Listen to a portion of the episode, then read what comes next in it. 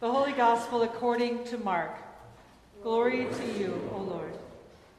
Six days later, Jesus took with him Peter and James and John and led them up a high mountain apart by themselves. And he was transfigured before them, and his clothes became dazzling white, such as no one on earth could bleach them. And there appeared to them Elijah with Moses, who were talking with Jesus. Then Peter said to Jesus, Rabbi, it is good for us to be here. Let us make three dwellings one for you, one for Moses, and one for Elijah. He did not know what to say, for they were terrified. Then a cloud overshadowed them, and from the cloud there came a voice This is my Son, the Beloved. Listen to him. Suddenly, when they looked around, they saw no one with them anymore, but only Jesus. As they were coming down the mountain, Jesus ordered them to tell no one about what they had seen until after the Son of Man had risen from the dead. The Gospel of the Lord. Praise to you, O Christ.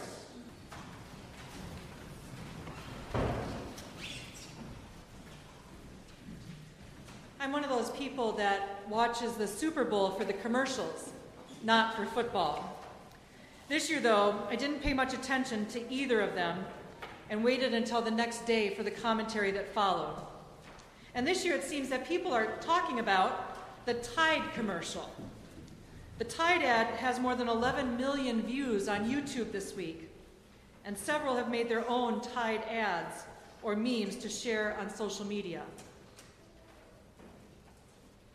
In case you haven't seen this commercial, well, actually, commercials, because there's several of them.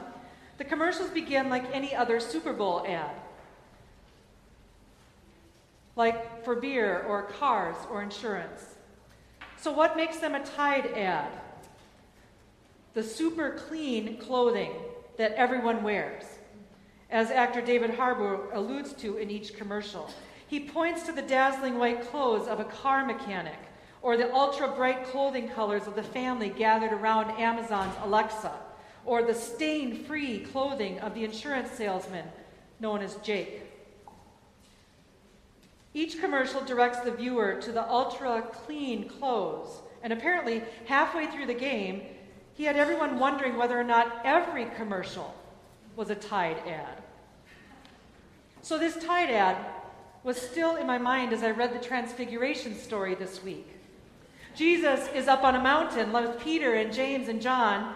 A familiar scene, one we have seen several times before, one that we read each year at this time in the transition between Epiphany and Lent.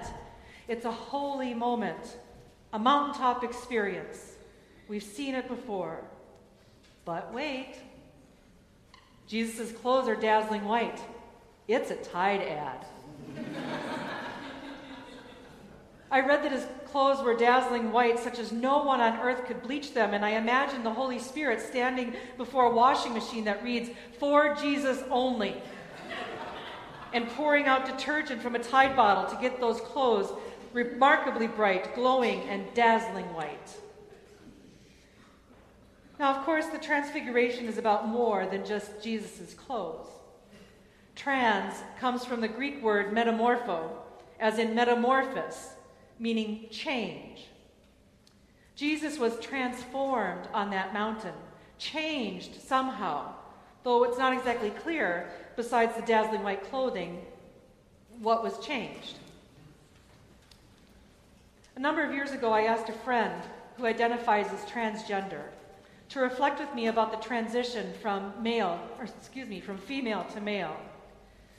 For much of his life, people referred to him as a girl and his outward appearance reflected what people expected for girls.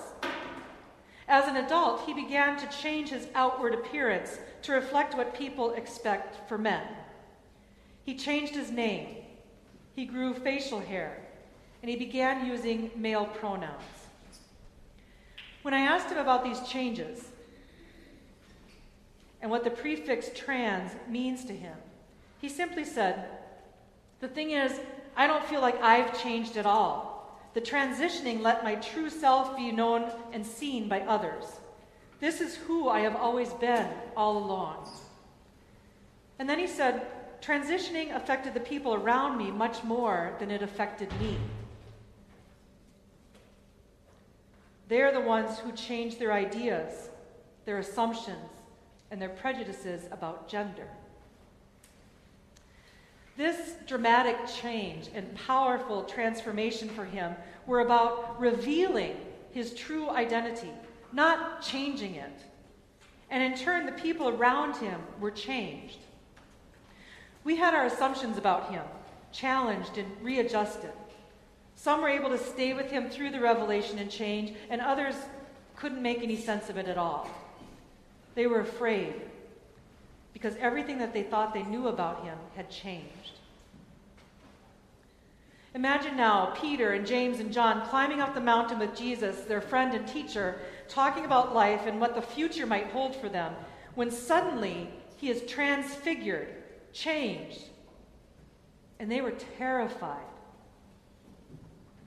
Traditionally, this transfiguration event is understood as the moment when, Ge- when Jesus reveals his divinity. He's not changed from human to divine, but the disciples see for the first time that Jesus is both human and divine. Jesus' true self was now known and seen by others, perhaps for the first time. Everything that they thought they knew about him had changed. Assumptions about him and about their future were challenged and readjusted. No wonder they were terrified. None of us really like change, do we? Of course not. But their lives and their understanding of Jesus were transformed on that mountaintop. However, the transfiguration of Jesus and the transformation of the disciples is much more than a commercial break from everyday life. They didn't stay on the mountaintop, though the disciples wanted to, but they transitioned back down the mountain into the mundane nature of everyday life, down into the nitty gritty details of misunderstanding and squabbling and disbelieving. They entered back into the religious and political quarrels of the day, back down to the poverty and pain that are part and parcel of our life in this world. And we remember that as Jesus comes back down the mountain, ready to enter into our gritty world on our behalf, he also enters into our brokenness and fear, into our disappointment and loss. The very heart of Christian faith is that the Holy One revealed on the mountaintop is also the human one with us in the plains and valleys. Christ is with us and for us in the midst of our suffering and fears experienced in the valleys of life.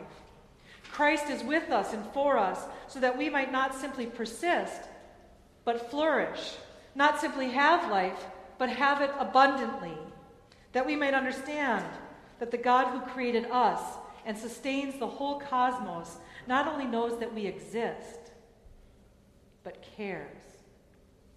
Cares about our ups and downs cares about our hopes and disappointments, cares about our dreams and despair, cares about all the things that we care about, promising to be with us, to walk alongside us, and never, ever let us go. Just as the voice from heaven announced Jesus as the beloved one, we too are transformed and named in our baptism. We are made new in the light and love of God and we are invited to let the light of Christ shine through us in our prayers and in our giving, through our acts of mercy and compassion and justice, so that others too may see that we are changed by the glory of God in us. In this meal and in the waters of baptism, we are transformed to live life anew, confident in the one who transforms us from the inside out.